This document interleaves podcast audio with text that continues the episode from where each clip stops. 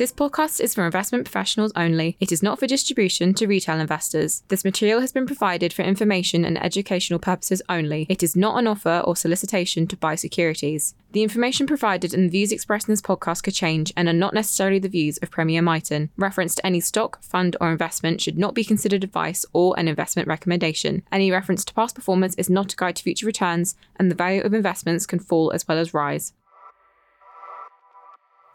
You are listening to the Bright Thinking series from Premier Miton, a regular podcast on investment views from Premier Miton's fund management team. I'm Jim Wright, fund manager of the Premier Miton Global Infrastructure Income Fund. And in this podcast, I will discuss why I believe the long term qualities of the listed infrastructure asset class remain compelling. Listed infrastructure, alongside other sectors invested in real assets, has had a tough year.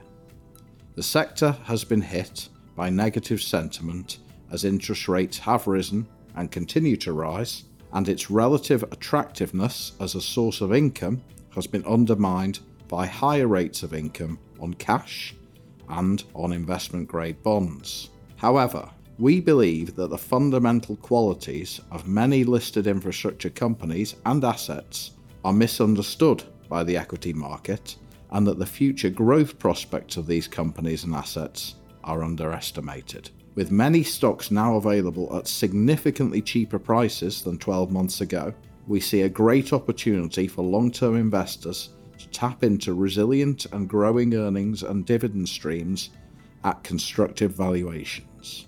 So, what are these qualities? And why is the equity market underestimating the future growth prospects of listed infrastructure assets? Perhaps the most important, and the aspect of infrastructure most misunderstood or neglected by investors, is the underlying inflation linkage embedded across much of the asset class and this is manifested both in regulated assets, where regulators often give asset owners the ability to raise prices in line with local inflation rates and to pass through the increased cost of their debt to customers, and also in assets with long term contracts, where the counterparty pays a fixed amount for capacity with an annual escalator, which again is often linked to the underlying rate of inflation. Now, there is an important nuance which we believe can obscure this inflation linkage, which is time lag. So, as the costs for the owner and operator of an infrastructure asset are rising in real time, those rising costs will impact the profit and loss account and the earnings immediately. Conversely, the regulated settlement, or the contract escalator, will capture the inflation rate at a fixed point or over a preceding period of measurement and apply this to future revenues. Therefore, at a time when the rate of inflation is rising quickly, as we've seen over recent months, there's a short term adverse impact on profits, as costs are rising before revenues catch up. This is what we've observed through 2022 and the first half of 2023 as revenue rises, based on a period of rising inflation, continue to feed through to earnings, this may provide a positive tailwind for the sector through the remainder of 2023 and into 2024.